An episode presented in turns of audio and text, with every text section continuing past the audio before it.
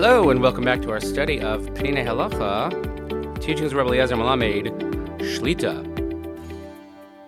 Hope everyone is having a good week thus far, as we are getting closer to Shabbos Kodesh, Parshas Emor, and we continue with the next chapter of what type of money is required for meiser. So we'll see a number of questions here, and here we go. She'ela. Himrak mikesef shemarvichim tzarech lahafrish meiser or shetzarech lahafrish meiser gam mikesef shemekablim b'matana? Does one have to give meiser a tenth of the earnings for tzedakah only on what is earned or perhaps on your surplus after expenses, or does it also apply to money that is received as a gift? Teshuva, the answer is hamitzvah lates meiser ksafim chala al kol kesef shemagil adam. The obligation to give meiser falls on any money that a person receives, bein Kesef Shekibla Birusha, whether it's received by inheritance, or Kesef shehaviach Maskoret or Mischar, whether it's money that's received through a rental or some sort of business transaction, or Kesef Shekibla Matana Mikrovim Achaverim, or money that is received from a gift, as a gift from relatives or friends, or Me'anakim Shegufim Shonim Ma'anikim, or Pitzium Be'etzium Avodoso, Mikol Aksafim Alol Tzorch Lahafish Maser Ksafim. Or perhaps on some sort of increase, or perhaps a pension or a bonus, something like that.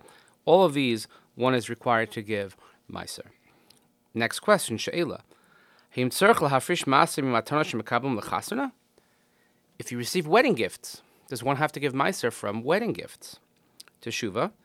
Yesh sovrim shagam misha kibbel matana shavas kesef, k'mol l'mashal makrer, tzorach l'seis Maser mishaviv l'tzedakah he quotes from Shlomo Zalman Auerbach an opinion that if you receive something that has the value of money, so let's say somebody gives you a major appliance as a wedding gift, so one should give Meiser on the equivalent value of that gift. But the accepted practice is that we only give Meiser on actual money and not on value of something. So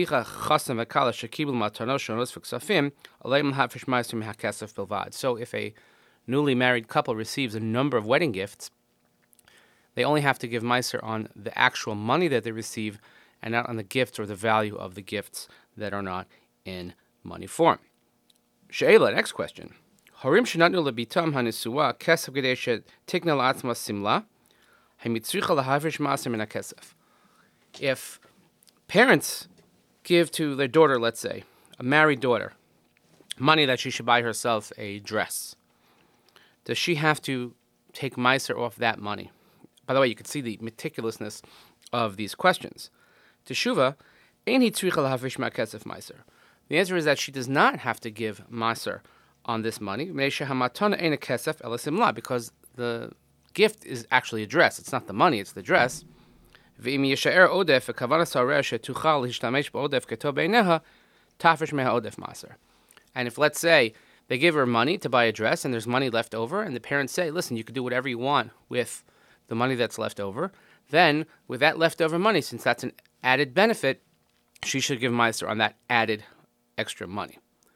וכן הורים שעוזרים לילדיהם בקניית דירה, אין הילדים צריכים להפריש מהכסף שקיבלו מעשר, Similarly, if parents buy a home or an apartment for the children, the money is not actually a gift of money, but rather it is an apartment, a place to live, and therefore one would not be required to give meiser on that gift. To make. If children receive from their parents an allowance, you have to give Meiser on an allowance? I love these questions.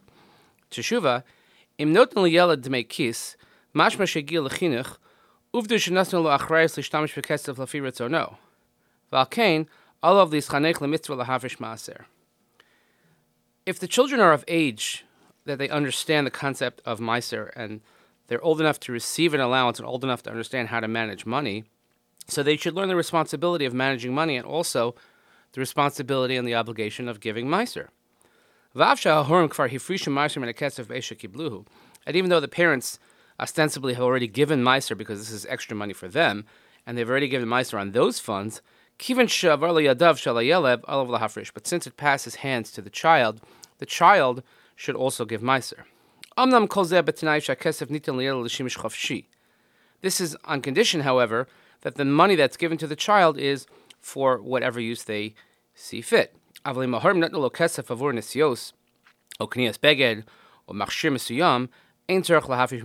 However, if the money is for a specific purpose, for snacks, for lunch, for a bus ticket, to buy clothing, whatever it might be that they would need, then again, we look at it as giving them a gift of an item, not necessarily money for their own use for whatever they seem fit.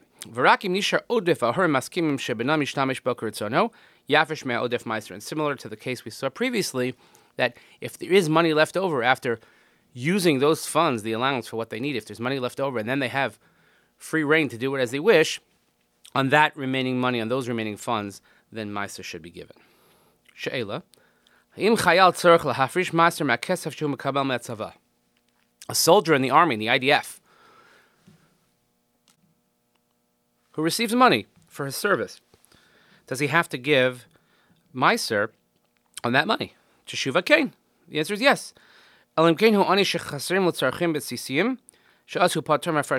says unless he is so poor that this is the money that he needs to live on and he has no extra money, otherwise yes, he would be required, much like any other earnings, to give Meiser. And finally, She'ela, him tzerch lahafish maser manak lida, o katzevet yiladim, o shehem noaduli yiladim.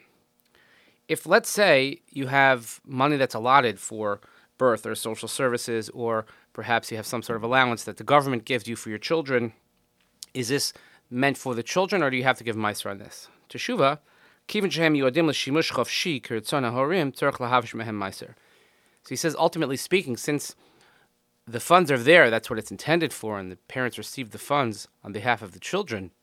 But since they can actually do whatever they want with the funds, they can use it for the children, or if they opt not to for whatever reason, they don't have to. But they get the funds, and then once they have the funds, they do as they wish. Therefore, Meiser would be required. In any event, we see a lot of these practical questions, and we see more and more as we go on. And I love this format when the Rav simply asks a question and gives a simple, basic, and straightaway answer to these questions that might come up. So we have to know that the obligations of Meiser and certainly all of the situations which they may arise. In any event, I hope everyone has a wonderful day ahead. Thank you so much for listening. We will see you next time, God willing, as we continue our study of Peninei Halacha, the teachings of Rabbi Eliezer Melamed Shalita.